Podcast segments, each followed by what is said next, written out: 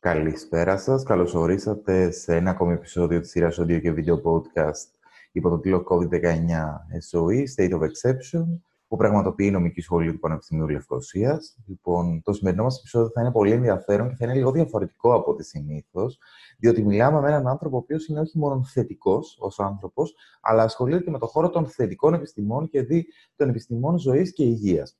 Είναι βέβαιο ότι η πανδημία έχει θέσει με επιτάσεως ζητήματα τόσο βιοειθικής όσο και αλληλεπίδρασης διάδρασης μεταξύ του δικαίου και των ιατρικών επιστημών, των επιστημών της φαρμακευτικής κτλ. Μαζί μας για να συζητήσουμε ακριβώς αυτά τα τόσο ενδιαφέροντα όσο και επικαιρά ζητήματα βρίσκεται ο Δ. Χρήστος Πέτρου. Ο Δ. Χρήστος Πέτρου είναι αναπληρωτής καθηγητής φαρμακευτικής, χημίας και χημίας φυσικών προϊόντων στο πρόγραμμα φαρμακευτικής του Πανεπιστημίου Λευκοσίας είναι κάτοχος πτυχίου φαρμακευτικής από το Αριστοτέλειο Πανεπιστήμιο της Θεσσαλονίκης. Κατέχει επίσης μεταπτυχιακό τίτλο ειδίκευσης φαρμακοχημία, φυσικά προϊόντα, σχεδιασμό, σύνδεση και ανάλυση ιδιοτραστικών ενώσεων από το Τμήμα Φαρμακευτικής του Πανεπιστημίου Πατρών, ενώ έλαβε το διδακτορικό του τίτλο από το ίδιο Πανεπιστήμιο. Από το 2013 είναι συντονιστής του προγράμματος φαρμακευτικής του Πανεπιστημίου Λευκοσίας, ενώ μεταξύ των ετών 2006 και 2013 ήταν επικεφαλής του τμήματος φαρμακοεπαγρύπνησης του Υπουργείου Υγείας της Κύπρου και από το 2010 έως και το 2013 ήταν έφορος του Συμβουλίου Φαρμακευτικής. Ο Δ. Χρήστος Πέτρου ήταν επίσης μέλος της Επιτροπής Φαρμακοεπαγρύπνησης και Αξιολόγησης Κινδύνου του Ευρωπαϊκού Οργανισμού Φαρμάκων μεταξύ των ετών 2007 και 2014, ενώ υπήρξε μέλος και άλλων επιστημονικών επιτροπών, όπως η Κυπριακή Αρχή Αντιτόπινγκ, τώρα δεν είναι πρόεδρος της Επιτροπής Βιοειθική Αξιολόγησης Κλινικής και Βιοιατρική Έρευνας Α.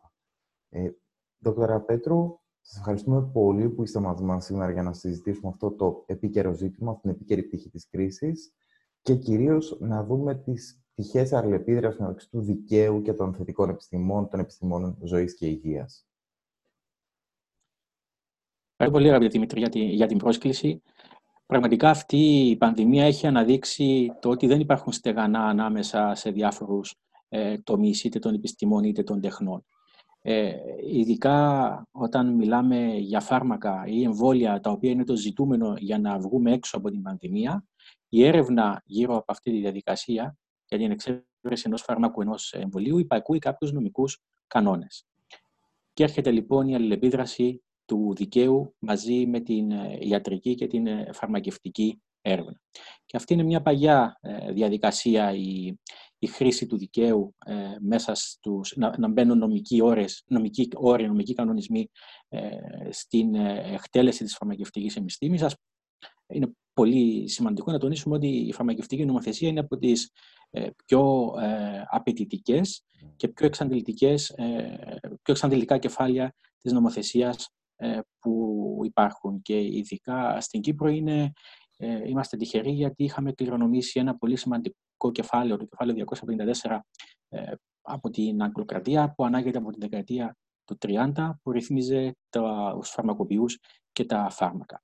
Σίγουρα, πέραν από το κανονιστικό πλαίσιο που αφορά τα φάρμακα, έρχεται και το ηθικό πλαίσιο για τις ε, κλινικές μελέτες, τη χρήση φαρμάκων μέσα σε μια πανδημία, αλλά και την χρήση φαρμάκων που δεν είναι ακόμα εγκεκριμένα, που δεν έχει ακόμη πλήρως εξακριβωθεί πέραν πάση αμφιβολίας η ασφάλεια και η αποτελεσματικότητά τους.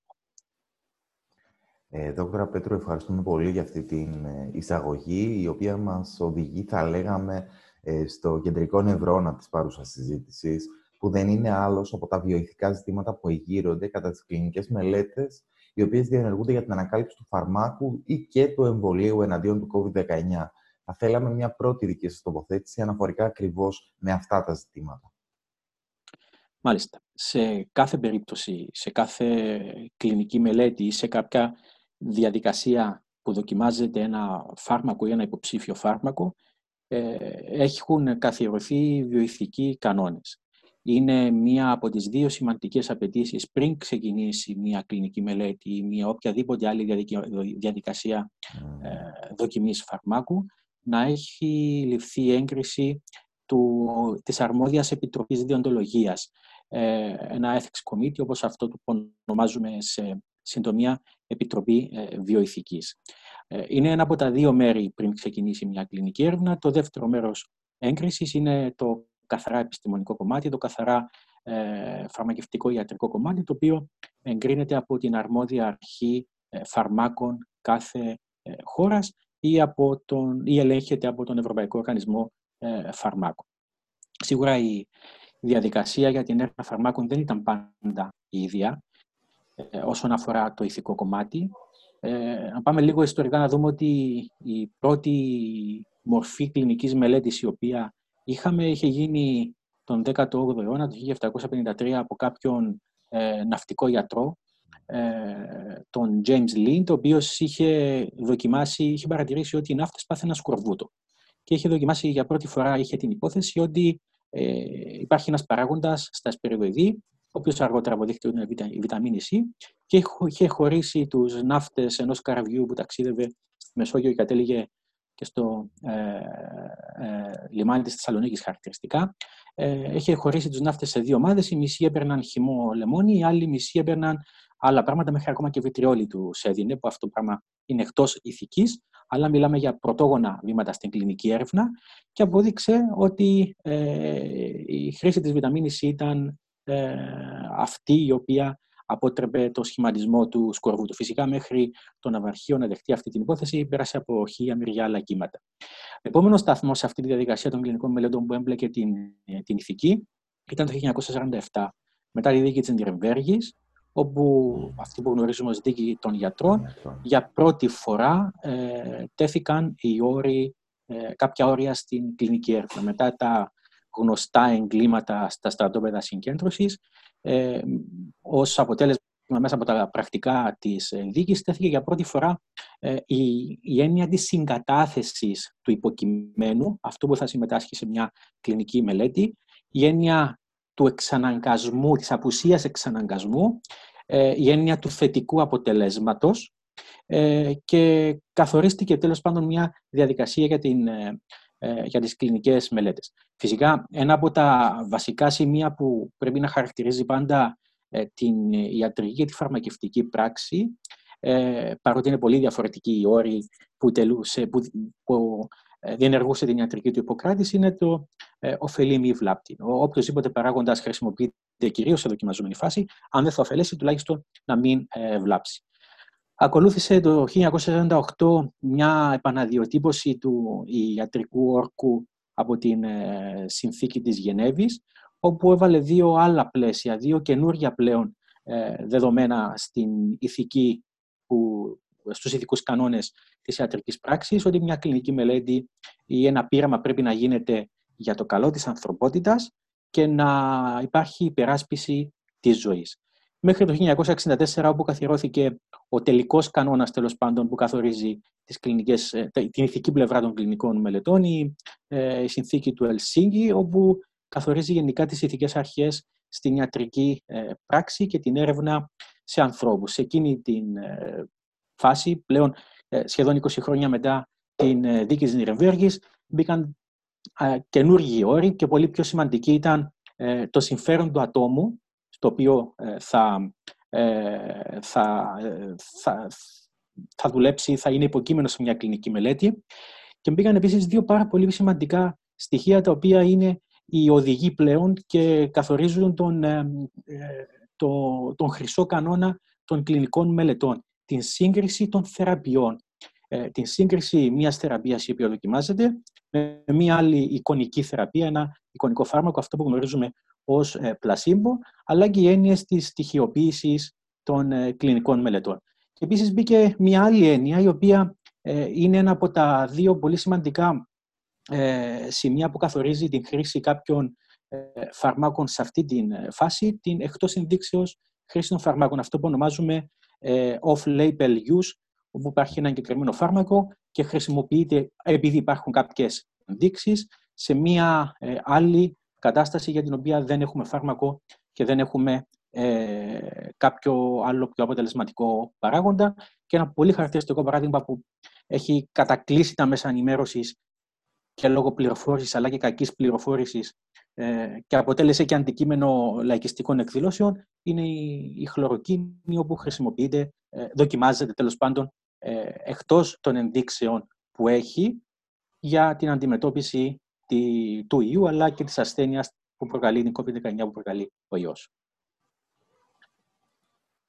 Λοιπόν, Ε, θα ήθελα επίσης, Δόκτωρα Πέτρου, αφού τονίσω το πόσο σημαντικό βλέπουμε ότι είναι, πόσο τελικά κομβικό σταθμός είναι στην πορεία εξέλιξης μόνο τελικά των διεθνών σχέσεων, του διεθνούς δικαίου, αλλά ακόμα, ακόμα της βιοειθικής και των ζητημάτων ιατρικής δεοντολογίας, η δίκη της Νιρεμβέργης και οι επιγενόμενες, οι subsequent Nuremberg procedures, στις οποίες αναφερθήκατε, τη δίκη των γιατρών, Καρμπραντ και λοιποί, υπόθεση ενώπιον του Αμερικανικού στρατοδικείου, θυμίζω στην Νιρεμβέργη, που για πρώτη φορά είδαμε το πώς μπορεί να χρησιμοποιηθεί, εν πάση περιπτώσει, ένα ανθρώπινο υποκείμενο, όχι μόνο ω πειραματόζωο, αλλά πώς αυτή η διαδικασία μπορεί να συμβάλλει να αποτελέσει όργανο απανθρωπισμού τελικά του προσώπου και στέρηση της ανθρώπινης υπόστασης. Είναι πολύ σημαντικό να πούμε ότι η ίδια η βιοειθική, όπως και η ιατρική διοντολογία, ε, ξεκινούν ακριβώς από αυτό που είπατε, την αρχή της μη προσβολής, την αρχή της μη βλάβης. Ο πρώτος κανόνας είναι ότι δεν πρέπει να βλάψει την ανθρώπινη ζωή.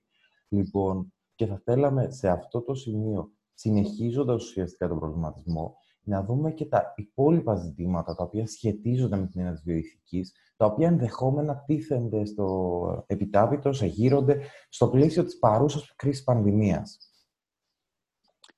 Η, η κατάσταση της πανδημίας ε, σίγουρα έχει αλλάξει πολλά πράγματα, όχι μόνο από την καθημερινότητα, αλλά και με τον τρόπο που γίνεται η βιοιατρική έρευνα υπάρχει η απέτηση ε, και η προσδοκία για να βρεθούν αποτελεσματικά και ασφαλή φάρμακα ή και εμβόλια και αυτό το πράγμα πρέπει να γίνει γρήγορα. Από τη στιγμή που είμαστε σε μια κατάσταση όπου ο κίνδυνος είναι εκεί αλλά δεν υπάρχουν άλλοι τρόποι να αντιμετωπιστούν.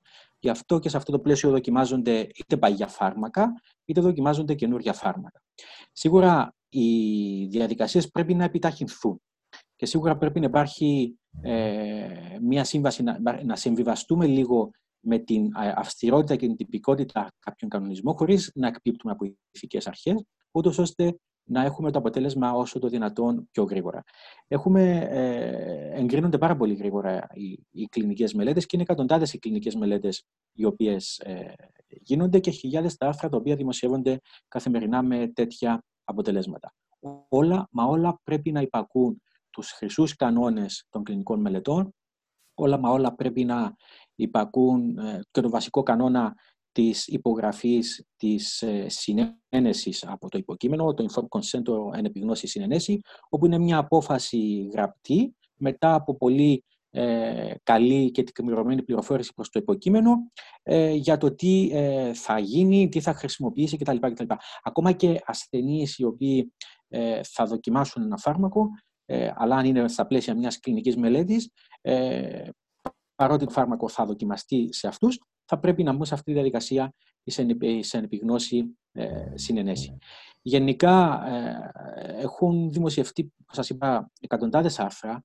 Υπάρχει και η προσδοκία των επιστημόνων να, και η στροφημία, η, η ανάγκη του επιστήμονα και του ανθρώπου για την στροφημία να διαφημίσει αυτό που κάνει και βλέπουμε πολλά preprints ε, πριν ακόμα περάσουν από peer review ε, διαδικασία κάποια άρθρα, ε, να δημοσιεύονται στο διαδίκτυο, όχι ακόμα σε περιοδικό, και να φαίνονται κάποια ηθικά κενά. Και θέλω να σταθώ σε ένα τέτοιο παράδειγμα, το οποίο δεν το κρίνω εκ του αποτελέσματος, έτσι, αλλά που δημιούργησε κάποια ερωτήματα. Αναφερθήκαμε προηγουμένως στη χλωροκίνη. Η χλωροκίνη ξεκίνησαν κάποιες μικρές κλινικές μελέτες στην Κίνα κτλ. κτλ αλλά η μεγαλύτερη μελέτη που συζητήθηκε ε, περισσότερο, όχι μεγαλύτερη σε αριθμό υποκειμένων, αλλά που συζητήθηκε περισσότερο ήταν μια μελέτη που κάνει ο καθηγητής Δετι Ραούλ στο Πανεπιστήμιο της ε, Μασαλίας, που δοκίμασε για πρώτη φορά χλωροκίνη τον περασμένο Μάρτιο. Δημοσιεύτηκε το άρθρο, αλλά υπήρχαν κάποια ηθικά κενά μέσα ακριβώς από αυτό που είναι προηγουμένως.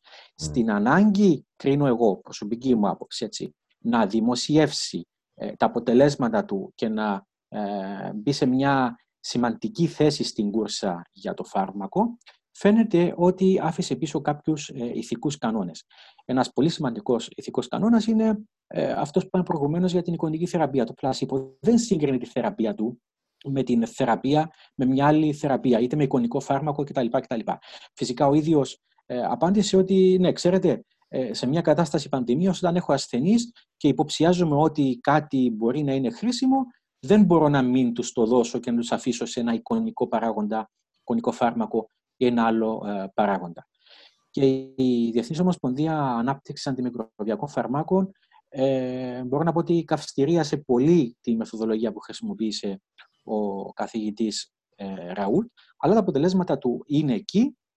Ε, ο ίδιος δεν έχει δημοσιεύσει ακόμη σε μεγαλύτερη κλίμακα για να επιβεβαιώσει αυτά τα αποτελέσματα. Ναι. Υπάρχουν αντικρουόμενες ε, δημοσιεύσεις σε σχέση με το αποτέλεσμα της, ε, της χλωροκίνης και από τη στιγμή που όλα είναι αντικρώμενα ε, αφήνονται κάποια ηθικά ε, ερωτήματα για το πώς προκύπτουν πολλές φορές κάποια ε, αποτελέσματα. Στην έρευνα γενικά υπάρχουν κάποιοι βασικοί κανόνες που δεν πρέπει να παραβιάζουμε πολύ πριν ακόμα μπούμε στη διαδικασία συζήτησης των αποτελεσμάτων αλλά και ηθικών ερωτημάτων. Ακόμα όταν μιλάμε για κλινικές μελέτες εννοούμε ότι πάντα μιλούμε για μελέτες σε ανθρώπους και τη διερεύνηση της αποτελεσματικότητας, της ασφάλειας κτλ. Κάποιου, κάποιου παράγοντα. Υπάρχει συγκεκριμένος ε, ορισμός μέσα στην νομοθεσία για το ότι είναι ε, κλινική ε, δοκιμή. Είναι ε, κάθε διερεύνηση που γίνεται πάνω σε έναν άνθρωπο και αποβλέπει στην επαλήθευση κάποιων κλινικών και φαρμακολογικών αποτελεσμάτων ε, και των δράσεων σε κάποια δοκιμαζόμενα φάρμακα. Και φυσικά οι κλινικές μελέτες πρέπει να είναι πολυκεντρικές.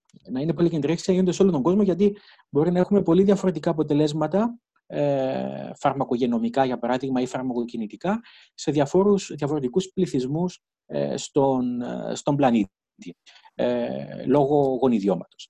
Ε, αλλά επανέρχομαι πίσω σε αυτό που άφησα το κενό πριν ακόμα μπούμε στην κλινική ε, φάση στον άνθρωπο. Ακόμα και από τις προκλινικές μελέτες, ακόμα και από την έρευνα που γίνεται μέσα στο εργαστήριο, υπάρχουν τρία χαρακτηριστικά. Είναι δεν επινοούμε τα αποτελέσματα, ε, το, το, το fabrication, δεν ε, παραποιούμε αποτελέσματα και δεν κλέβουμε, δεν γίνεται λογοκλοπή αποτελεσμάτων. Όλα τα αποτελέσματα πρέπει να είναι πρωτότυπα και να μπορούν να αναπαραχθούν. Και υπάρχουν πολλές περιπτώσεις ε, στην, στη βιβλιογραφία όπου ε, μπορεί να συνδέονται και από υπερβολικό ζήλο επιστημών ε, επιστημόνων να μπουν ε, πάνω σε κάποιο επιστημονικό βάθρο, αλλά και που μπαίνουν στη διαδικασία των fake ε, news και των fake επιστημονικών νέων, να το πω έτσι. Και υπάρχουν παραδείγματα στην βιβλιογραφία που έχουν γίνει retrack, έχουν αποσυρθεί κάποιες δημοσιεύσεις γιατί είχαν παραποιηθεί τα δεδομένα και δεν ήταν τα δεδομένα αναπαράξιμα. Ένα πείραμα με μια μεθοδολογία όταν αναπαραχθεί είναι πολύ λογικό σε ένα άλλο εργαστήριο από μια άλλη ομάδα, όπως και μια ανάλυση, να δώσει τα ίδια σχεδόν τα ίδια αποτελέσματα. Τέτοια ιστορικό, πολύ σημαντικό απόσυρση ήταν η, ε, όταν αποσύρθηκε ε, η περιβόητη μελέτη κάποιου Wakefield για τον ε, αυτισμό, ε, που προκαλούσε το εμβόλιο, που ήταν μια μελέτη η οποία έβριθε από ηθικά κενά και μεθοδολογικά κενά. Αλλά ακόμα και τις τελευταίες μέρες, τις τελευταίες μια-δυο μέρες, έχουμε γίνει μάρτυρες ε, μιας ε, ε, Βαλκάνιας γιατρού, η οποία παρουσιάζεται ότι είναι το πρόσωπο που αποκαλύπτει όλη την αλήθεια για τον ιό και τα εμβόλια κτλ. Και, και ότι είχε μια πολύ σημαντική ε, συνεισφορά στην επιστήμη, ενώ η, η ε, οι δημοσιεύσεις τις οποίες η ίδια ναι. ε, επικαλείται ότι ήταν η σημαντική συνεισφορά στην επιστήμη, είχαν αποσυρθεί από την επιστημονική κοινότητα γιατί ακριβώς δεν υπάρχουν αυτού τους κανόνες. Είχαν επινοηθεί τα αποτελέσματα, είχαν παραποιηθεί τα αποτελέσματα και δεν ήταν επαναλήψιμα αυτά τα ε, αποτελέσματα. Όταν κάποιος κάνει ένα ισχυρισμό ότι κάτι είναι ε, αποτελεσματικό, ο ισχυρισμός πρέπει να είναι, ε, να είναι αληθής. Και σίγουρα για τα φάρμακα, εδώ είναι πολύ σημαντικό δεν μπορεί κάποιος να κάνει κάποιο ισχυρισμό ότι κάτι είναι φάρμακο, δεν μπορεί κάποιος να πει ότι αυτό το ποτήρι, το νερό είναι φάρμακο, αν δεν αποδείξει αυτό τον ισχυρισμό του. Και μέσα στο ευρωπαϊκό νομικό πλαίσιο που ρυθμίζει το κανονιστικό πλαίσιο των φαρμάκων, ρυθμίζει πολύ καλά ότι το, το claim, ο ισχυρισμός, πρέπει να αποδειχθεί σε φαρμακολογικό επίπεδο, φυσιολογικό επίπεδο και να έχει μία επίδραση πάνω στον οργανισμό που να είναι μετρήσιμη και να βελτιώνει ε, ή να τροποποιεί ε, την υγεία ή ένα βιολογικό παράγοντα. Είναι πράγματι πολύ ενδιαφέρον το πώς, όπως είπατε πολλές φορές, υπερβάλλον ζήλος, αλλά και η περίοδος της μεταλήθειας και της μεταπληροφόρησης στην οποία ζούμε, λόγω ακριβώς και της παντοκρατορίας του διαδικτύου, θέτει αυτά τα ζητήματα.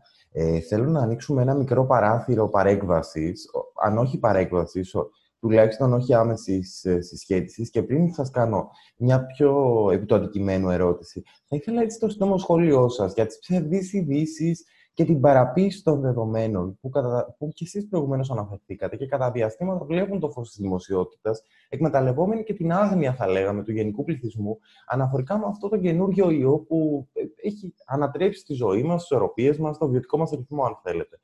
Ε, για παράδειγμα, είδαμε τις δηλώσεις του Πρόεδρου Τραμπ, στις οποίες και εσείς έμεσα αναφερθήκατε. Είδαμε ωστόσο ταυτοχρόνως και αρκετή παραφιλολογία ακόμα και για τη συμπτωματολογία του ιού. Ε, Πώς η βιοειθική ακριβώς εμπλέκεται πρώτα απ' όλα με αυτές τις παραμέτρους και από την άλλη, ε, τι, ποια είναι ως θεράπων ουσιαστικά και εσείς τη φαρμακευτική επιστήμης, των επιστημών ζωής και υγείας, ποια είναι η συμβουλή, η παρέννηση που έχετε να δώσετε στο γενικό πληθυσμό αναφορικά με αυτές τις ειδήσεις; Όπως και σε μια... Εντάξει, είναι χίλιο επομένο αυτό το πράγμα, όπως και σε... Δεν θυμάμαι ποιος το είπε. Στον πόλεμο το πρώτο θύμα είναι η αλήθεια. Η αλήθεια. Σε, αυτό το, σε αυτή την κατάσταση της πανδημίας ακριβώς η αλήθεια είναι ένα από τα πρώτα σημεία τα οποία ε, θίγονται. Και η επιστημονική αλήθεια είναι εκεί. Η επιστημονική αλήθεια δεν είναι ε, ένα θέσφατο.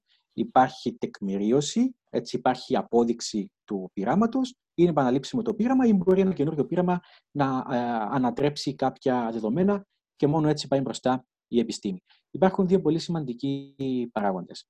Το critical thinking και το evidence-based. Έτσι.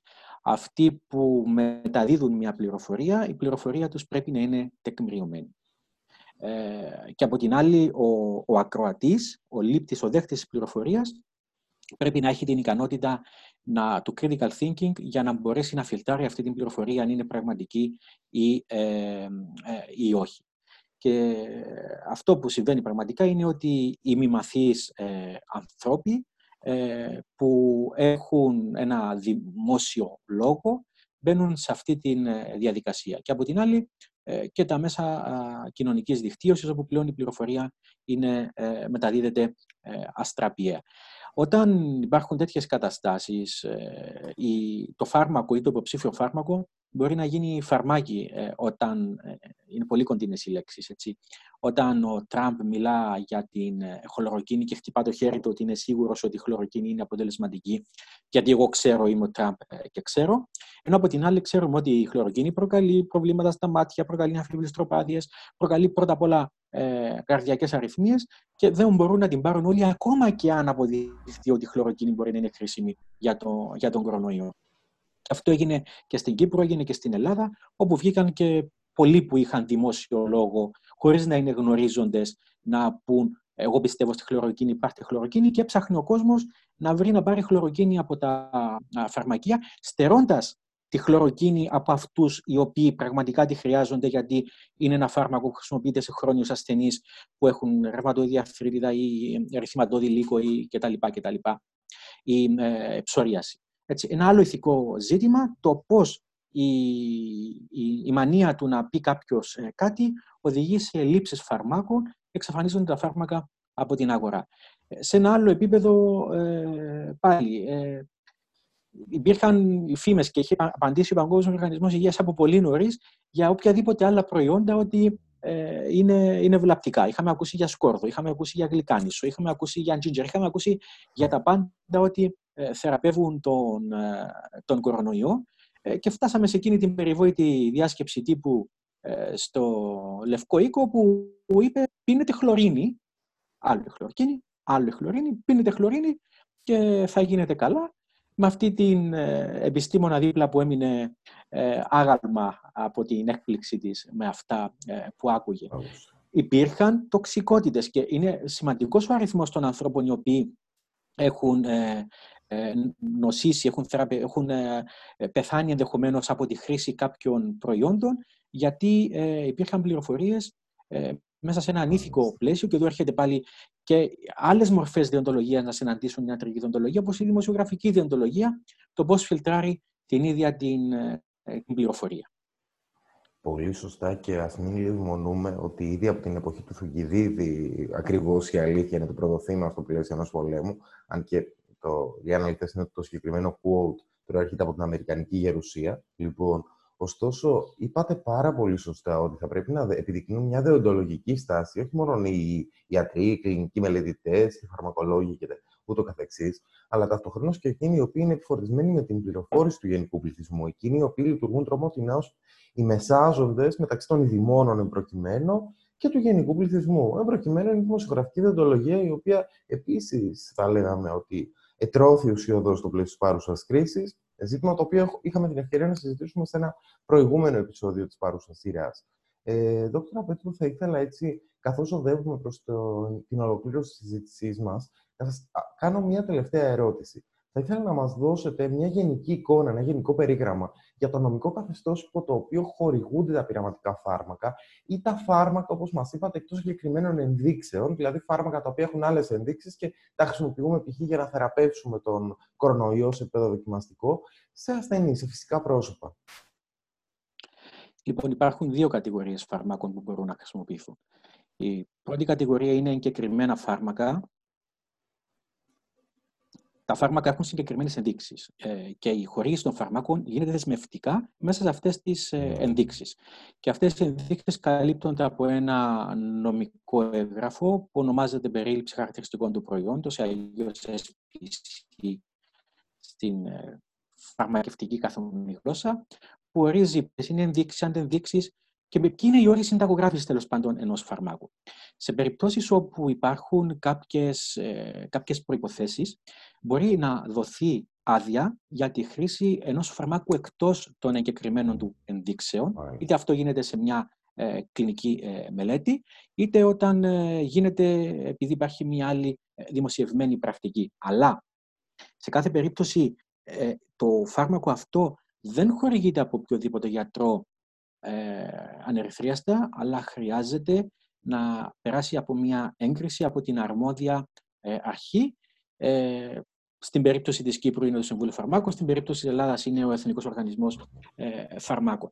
Και το φάρμακο σε εκείνη την περίπτωση μπορεί να, να χορηγηθεί και φυσικά ε, με την άδεια έρονται οποιασδήποτε ε, ποινικές ή πειθαρχικές ε, ε, πειθαρχικά θέματα ή, ή ποινικά θέματα μπορούν να υπάρξουν προς, τον, προς αυτόν που χρησιμοποιεί το φάρμακο. Δεν υπάρχουν δηλαδή κάποια αστική, διοικητική, πειθαρχική ε, ευθύνη για τις συνέπειες που απορρέουν από τη χρήση αυτού του φάρμακου.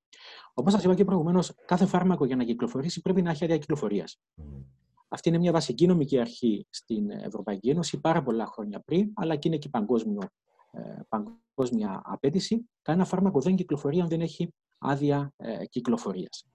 Μόνο σε κάποιες περιπτώσεις, και αυτό το ορίζει πολύ σαφώς η Οδηγία 2001-83, ε, αλλά όπως έχει μεταφερθεί και στο, ε, στο Εθνικό Δίκαιο της Κύπρου, στον Περιφαρμάκων Ανθρώπινης Χρήσης νούμερο του 2001, ότι μπορεί να ε, χορηγηθεί ένα δοκιμαζόμενο ακόμα φάρμακο, ένα φάρμακο για το οποίο δεν έχουμε κλινικά αποτελέσματα. Και σε αυτή την περίπτωση μιλάμε για παράδειγμα με την Ρεμδεσιβήρη που είχαμε ακούσει τις προηγούμενες εβδομάδες, να επιτραπεί προσωρινή διανομή αυτού του φαρμάκου στην επικράτεια, στην Κυπριακή Δημοκρατία, είτε είναι η Ρεμδεσιβήρη, είτε είναι η που είχαμε ακούσει ότι θα ερχόταν από την ε, Ιαπωνία. Και αυτό το φάρμακο ε, είναι πολύ σαφές στο άρθρο της νομοθεσίας που λέει ότι, ε, αν μου επιτρέπετε να το διαβάσω για να είμαστε ιδιαίτερα ακριβείς, λέει ότι Κατά παρέκκληση των διατάξεων του άρθρου 9, το Συμβούλιο Φαρμάκων δύναται να επιτρέψει προσωρινά τη διανομή στη δημοκρατία φαρμακευτικού προϊόντος για το οποίο δεν έχει εκδοθεί άδεια κυκλοφορίας, η άδεια που είπαμε προηγουμένως, δυνάμει των διατάξεων ε, του νόμου, για την αντιμετώπιση καζόμενης ή επιβεβαιωμένης διασποράς παθογόνων τοξικών, τοξικών παραγόντων ή πυρηνικής ακτινοβολίας και οποιοδήποτε μπορεί να προκαλέσει βλάβη. Έτσι. Άρα λοιπόν, σε αυτή την ε, κατάσταση επιτρέπει ο νόμος να χορηγηθούν κάποια φάρμακα.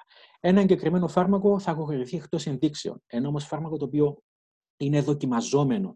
Και ποιο είναι το δοκιμαζόμενο φάρμακο, είναι για αυτό το οποίο ακόμα θεωρούμε πειραματικό, δεν έχει πάρει άδεια κυκλοφορίας και αυτό θα χρησιμοποιηθεί μέσα στα πλαίσια της ορθή κλινικής πρακτικής, όπως είπαμε προηγουμένως, και η όρη της βιοειθική, αλλά και η διεθνής, ε, το διεθνές νομικό πλαίσιο των κλινικών ε, μελετών υπακούει σε συγκεκριμένο σύνολο κανόνων ηθικών και, ε, και άλλων κανόνων ποιοτικών απαιτήσεων επιστημονικών και διοντολογικών που ονομάζονται ορθή κλινική πρακτική και αυτό το, ε, το προϊόν θα χορηγηθεί μόνο ως παρηγορητική θεραπεία.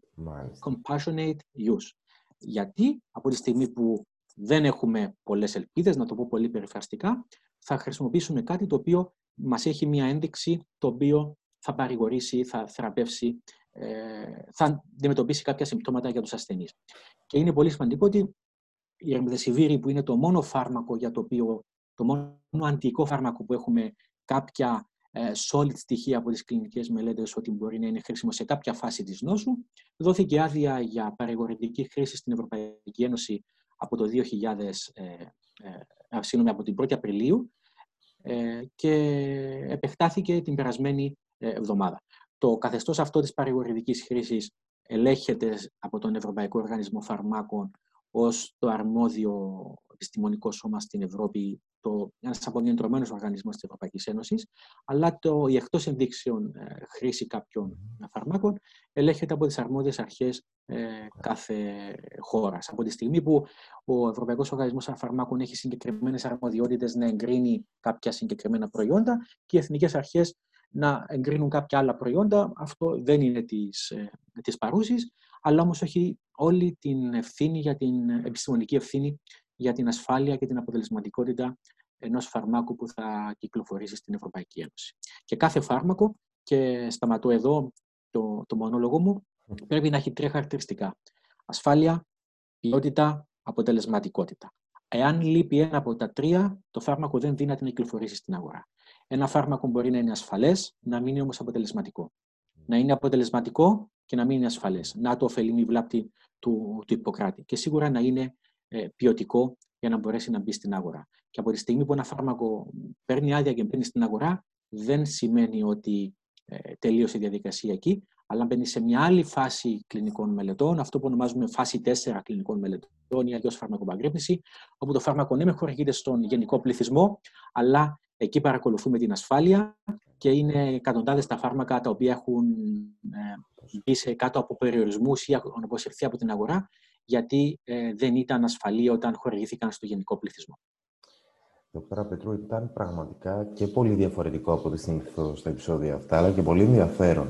Θα ήθελα, καθώς ολοκληρώνουμε σιγά σιγά τη συζήτησή μας, να κρατήσω ή να θέσω, εν πάση περιπτώσει, δύο στοιχεία από τα λεγόμενά σας. Το πρώτο που είναι αρκετά ενδιαφέρον αφορά στην. και μας έκανε και αρκετή εντύπωση με δεδομένο ότι είναι κάτι που δεν έχουμε συζητήσει έντονα, αφορά ακριβώς την προδημοσίευση ουσιαστικά ερευνητικών papers ε, εκ μέρους συναδέλφων σας, γενικά ασχολούμενο με τον χώρο των επιστημών, των επιστημών ζωής και υγείας, τα οποία έχουν, δεν έχουν περάσει τη διαδικασία, εν πάση περιπτώσει, των κριτών των εγνωσμένων κυρίως επιστημονικών περιοδικών και μπορούν κάλλιστα να αποτελέσουν και μια βάση, θα λέγαμε, για την δημιουργία ψευδών ειδήσεων, τη δημιουργία ε, άλλων καταστάσεων μεταλήθειε που μπορούν να επηρεάσουν τον γενικό πληθυσμό. Λοιπόν, θα κρατήσω επίσης το πάρα πολύ ενδιαφέρον σημείο είναι η πρώτη φορά, θα έλεγα, που δίνεται η δυνατότητα, κυρίως στο γενικό πληθυσμό, να καταλάβει τον τρόπο με τον οποίο διενεργούνται οι κλινικές δοκιμές για τα φάρμακα. Λοιπόν, και επίσης την αλληλοδιαπλοκή, θα λέγαμε, μεταξύ των κρατών μελών από τη μία και των ευρωπαϊκών ρυθμιστικών αρχών από την άλλη. Είναι επομένως μια πολύ σύνθετη διαδικασία, την οποία καλό θα είναι να την ε, έχουμε υπόψη μας, σε βάση περιπτώσει, για να αντιληφθούμε και το πόσος πραγματικός ε, όχι πολιτικός κατά ανάγκη χρόνος, όχι νομικός ή ιατρικός χρόνος, αλλά πόσο πραγματικός χρόνος και πόση προσπάθεια και πόση προσοχή απαιτείται με σκοπό να παραχθεί τελικά το εμβόλιο ή το φάρμακο αντιμετώπισης αυτού του καινούριου κορονοϊού. Θα ήθελα να βάλω και αν μου επιτρέπετε ακόμη ένα ζήτημα στο τραπέζι. Δεν είναι απαραίτητο ότι θα το καλύψουμε σήμερα, αλλά έχει σχέση με, το, με τα ζητήματα ενδεχομένως βιοειθικής, τα οποία θέτουν οι φαρμακευτικές πατέντες, ιδίως στο πλαίσιο ουσιών που είναι πάρα πολύ χρήσιμες για την αντιμετώπιση μεταδοτικών νόσων.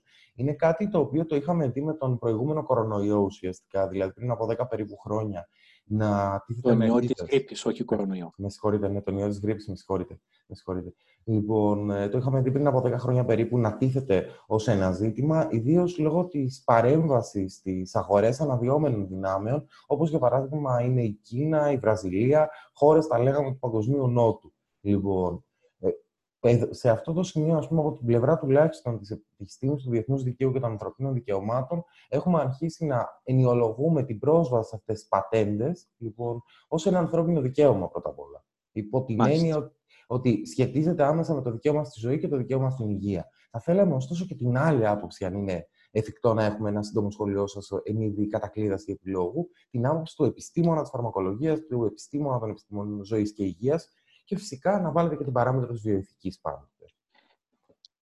Ε, θα προτιμούσα να κάνω μια μικρή διόρθωση σε αυτό που είπες προηγουμένως για την αλληλοδιαπλοκή των κρατών μελών με τους κεντρικούς οργανισμούς. Θα προτιμούσα τη λέξη αλληλο, ε, αλληλεπίδραση. Έτσι. Ναι, ναι, Γιατί ναι. καμιά φορά η διαπλοκή παραπέμπει αλλού. ε, είναι πολύ σοβαρή η επιστημονική διαδικασία που γίνεται για να εγκριθεί ένα φάρμακο από όλες τις φάσεις των κλινικών μελετών. Ένα, δύο, τρία, κλιμακωτά και τέσσερα την κυκλοφορία στην αγορά. Με την συνέργεια ουσιαστικά ήθελα να καταδείξω, να μην δημιουργούνται τίποτα. Παρακαλώ. Μάλιστα. Λοιπόν, φυσικά διότι στο ελληνικό κοινό η διαπλοκή παραπέμπει σε πολλά άλλα πράγματα, με πολλές προχτάσει. Λοιπόν, ε, τι συμβαίνει; Η πρόσβαση στα φάρμακα είναι ανθρώπινο δικαίωμα. Έτσι. Η πρόσβαση στα φάρμακα, κάθε ασθενής έχει δικαίωμα ε, πρόσβαση στα φάρμακα. Και εδώ ήρθε ο Παγκόσμιος Οργανισμός Υγείας πριν αρκετά χρόνια να καθορίσει μια λίστα, τα λεγόμενα list of essential medicines, που είναι τα ελάχιστα ε, φάρμακα από κάθε κατηγορία που είναι υποχρεωτικό, ακόμα και το πιο φτωχό σύστημα υγείας, να διαθέτει στον πληθυσμό του. Σίγουρα η διαδικασία ε, της πατέντας ε, είναι μια πολύ μεγάλη ε, συζήτηση. Βλέπουμε όμως τις φαρμακευτικές εταιρείες σε αυτό το σημείο, μικρές και μεγαλύτερες, να συνεργάζονται για την ανάπτυξη ενός φαρμάκου. Υπάρχει ένας κανόνας στην φαρμακευτική νομοθεσία, στην ευρωπαϊκή τουλάχιστον, η περίοδος αποκλειστικής χρήσης ενός προϊόντος. Από τη στιγμή που ο Δημήτρης Κούρτης έχει αναπτύξει ένα προϊόν, έχει, πάρει, ε, έχει ολοκληρώσει τις κλινικές μελέτες και έχει βγάλει το προϊόν, έχει πάρει την άδεια να βγει το προϊόν στην αγορά, έχει 10 χρόνια αποκλειστικής χρήσης. Μπορεί όμως μέσα στα 10 χρόνια αποκλειστικής χρήσης για συγκεκριμένες ενδείξεις. Μπορεί όμως μέσα στα 10 πρώτα χρόνια να προχωρήσει την έρευνά του και να επεκτείνει τις ενδείξεις σε κάτι άλλο. Πλέον δικαιούται για ακόμα ένα χρόνο αποκλειστικής χρήσης. Αργότερα, η αποκλειστική χρήση ε, του προϊόντος, φυσικά υπάρχει και μια άλλη έννοια, η αποκλειστική χρήση των δικαιωμάτων, που αυτό τελειώνει στα 8 χρόνια, μπορεί να κυκλοφορήσει το φάρμακο ως γενώσιμο από πολλούς άλλους ε, στον κόσμο και το γενώσιμο είναι κατά κανόνα, το προβλέπει αυτό η νομοθεσία, ότι πρέπει, δεν πρέπει να είναι πάνω από, πρέπει να έχει περίπου το κάτω από 80% της τιμής του πρωτότυπου. Με αυτόν τον τρόπο γίνονται πολλά τα φάρμακα που βγαίνουν ε, στην αγορά αργότερα ε, ως γενώσιμα μαζί και με τα πρωτότυπα. Σίγουρα η φαρμακευτική βιομηχανία δεν είναι αφιλανθρωπικό. Σίγουρα θα πρέπει να πάρει πίσω τα λεφτά της ανάπτυξης, της έρευνας και της ανάπτυξης, που μιλάμε για δισεκατομμύρια δολάρια για να βγει ένα φάρμακο στην αγορά. Είναι το φάρμακο ένα βιομηχανικό προϊόν, αν θέλετε, το οποίο έχει τεράστιο κόστος για να κυκλοφορήσει. Και υπάρχουν μελέτες που συγκρίνουν την ανάπτυξη φαρμάκων με την αυτοκινητοβιομηχανία ή την βιομηχανία των, των αεροπλάνων, όπου αυτοί πολύ, πολύ, πολύ χαρακτηριστικά θα βγάλουν ένα καινούριο μοντέλο κάθε 4-5 χρόνια σε μια συγκεκριμένη εγκατάσταση, την οποία θα δαπανίσουν ένα ποσό μία φορά για να χτίσουν εργοστάσιο. Για το φάρμακο αυτό είναι κάτι διαφορετικό, αφού η έρευνα για την ανάπτυξη κάθε φαρμάκου είναι διαφορετική. Τώρα, υπάρχει ένα μεγάλο ερώτημα τι θα γίνει με τα εμβόλια; Mm. Ποιος θα ανακαλύψει πρώτος το εμβόλιο και σε ποιους θα χορηγηθεί πρώτος το εμβόλιο; Ηθικά και επιστημονικά είναι σωστό το εμβόλιο να χορηγηθεί στις ευπαθείς ομάδες πληθυσμού πρώτα, αλλά και στους επαγγελματίες υγείας. Να θωρακίσουν αυτούς για να μπορέσουν να προστατεύσουν τον υπόλοιπο πληθυσμό. Έρχονται όμως κάποιοι, κάποιες αλαζονικές θέσεις από την άλλη πλευρά του Ατλαντικού που λένε ότι αν ανακαλύψουμε μόνο εμείς το εμβόλιο πρώτη θα το χορηγήσουμε πρώτα στον ε, δικό μας πληθυσμό. Έρχεται αργότερα όμως και λέει και ε, κάποιοι βουλευτές στο Ηνωμένο Βασίλειο λέει αν είναι το εμβόλιο της Οξφόρδης που θα βγει πρώτο θα το δώσουμε πρώτα μόνο στην Αγγλία. Και έρχεται και το πολύ εντυπωσιακό από μια ε, καθαρά ευρωπαϊκή εταιρεία, δεν έχει σημασία να πω το όνομά της, είναι δημοσιευμένο, γαλλική, ε, που είναι ας πούμε το, το, το παράσημο στο πέτο της ε, γαλλικής κοινωνίας στην έρευνα φαρμάκων και να πει ναι, θα ανακαλύψουμε εμείς πρώτοι το εμβόλιο, αλλά επειδή δεν μας χρηματοδότησε η γαλλική κυβέρνηση, ούτε η Ευρωπαϊκή Ένωση, αλλά έρθει η Αμερικάνικη κυβέρνηση να μας δώσει λεφτά, τις πρώτες δόσεις θα τις στείλουμε στην Αμερική. Μάλιστα. Ε, και εδώ είναι που έρχεται, έρχονται οι, οι πολιτικές επιστήμες, έρχεται η Ευρωπαϊκή Ένωση που πρέπει να βρει έναν τρόπο να εξασφαλίσει μία ομοιομορφία στη διανομή του εμβολίου και φυσικά να δαπανίσει και αυτή στην έρευνα και ανάπτυξη με ένα ε, ισομερή τρόπο. Γιατί δεν υπάρχει κάποιο εμβόλιο το οποίο είναι φαβορή για να βάλουμε τα λεφτά μας σε ένα στοίχημα, ένα άλογο κούρσας ή ε, ξέρω εγώ, αν θα πάρει το πρωτάθλημα μια ομάδα. Ε, αλλά οι πιθανότητες να πετύχουν και να αποτύχουν είναι πολύ κοντά. Η επιτυχία και η αποτυχία στις κλινικές μελέτες είναι πάρα πολύ κοντά. Οι κλινικές μελέτες δεν συνηθίζουν να λένε ούτε ε, στη Sanofi, ούτε στη Pfizer, ούτε στη Novartis, ούτε σε καμιά εταιρεία ότι ναι, θα έχουμε ένα ραντεβού και θα είμαστε πιστοί στο ραντεβού στην ώρα μας και θα σου δώσουμε θετικά αποτελέσματα. Συνήθως δεν μας λένε ότι θέλουμε να ακούσουμε, μας λένε πράγματα που δεν θέλουμε να ακούσουμε ή μας λένε πράγματα που μας είναι άχρηστα πολλές φορές. Άρα λοιπόν ε, η ταχύτητα με τις προσδοκίες πρέπει να, να, να συμβιβάζονται ε, και να εξασφαλίσουν, γι' αυτό και έγινε και μια συζήτηση σε, επίπεδο ε, Συμβουλίου την περασμένη εβδομάδα, σε επίπεδο Υπουργών Υγείας, κατά πόσο και πώς θα υπάρξει πρόσβαση του πληθυσμού στα εμβόλια. Στην προηγούμενη πανδημία που έκανες ε, την αναφορά, ε, όταν κυκλοφόρησαν τα πρώτα εμβόλια, θυμάμαι επειδή ήμουν ε, εμπλεκόμενος σε κάποιο βαθμό στη διαδικασία της ε, ασφάλειας, παρακολούθησης ασφάλειας του, του εμβολίου, είχαν παρατηρήσει ότι από τη στιγμή που οι δύο μεγάλες εταιρείες που είχαν βγάλει το εμβόλιο ανακοίνωσαν ότι έχουν εκατομμύρια δόσεις, έτρεξαν σαν, σαν όρνια τα κράτη-μέλη να εξασφαλίσουν εκατοντάδες χιλιάδες εκατομμύρια δόσεις. Στο τέλος της ημέρας η πανδημία υποχώρησε ή είχαν εξασφαλίσει ε, πολλαπλάσια, ε, πολλαπλάσιο αριθμό δόσεων από αυτό για τον οποίο ήταν πραγματική ανάγκη και στο τέλος της ημέρας καταστράφηκαν τα εμβόλια αυτά. Έχουν ένα χρόνο ζωής. Το κερδισμένο ήταν πάλι η φαρμακευτική ε, βιομηχανία γιατί είχε δόσεις, ήταν πολύ διαφορετική η πανδημία της γρήπης τότε, είχε δόσεις, χορήγησε δόσεις, πούλησε άσχετο αν ε, δεν χρησιμοποιήθηκαν γιατί δεν μπορούσαν να χρησιμοποιηθούν περισσότερα, είτε γιατί μπήκε, ε, μπήκαν κάποιοι άλλοι παράγοντες fake news και αντιεμβολιαστών μέσα σε αυτή τη διαδικασία. Ωραιότατα. Ε, έχουμε στο σημείο αυτό έτσι ολοκληρώσει, θα λέγαμε, τον κύριο κορμό της συζήτησής μας. Ήταν, επιμένω, μια πολύ ενδιαφέρουσα και διαφορετική συζήτηση και νομίζω ότι με αυτόν τον τρόπο δείχνουμε ακριβώς και τον προσανατολισμό μας που μπορεί να κινείται πάντοτε σε θέματα νομικού ενδιαφέροντος, αλλά δεν ξεχνάμε ποτέ ότι το ένα μας μάτι είναι πάντα στραμμένο στην έγκυρη και έγκαιρη ενημέρωση του γενικού κοινού, του γενικού πληθυσμού και όχι μόνο του, του νομικού κόσμου της Κύπρου και της Ελλάδος. Λοιπόν, Δόκτωρα Πετρού, θα ήθελα να σας ευχαριστήσω ολόψυχα για την ε, σημερινή έτσι, συζήτησή μας ε, και να επιβεβαιώσω για άλλη μια φορά το πόσο σημαντικό είναι να αντιμετωπίζουμε τα θέματα όχι μόνο με επιστημονική, εν πάση περιπτώσει, συνέπεια, αλλά και με την αναγκαία καθαρότητα λόγου και σκέψης, την οποία και είχατε και σας ευχαριστώ πραγματικά για αυτό. Σας ευχαριστώ που μοιραστήκατε μαζί, σας, μαζί μας και με τους ακροατές μας τις γνώσεις σας.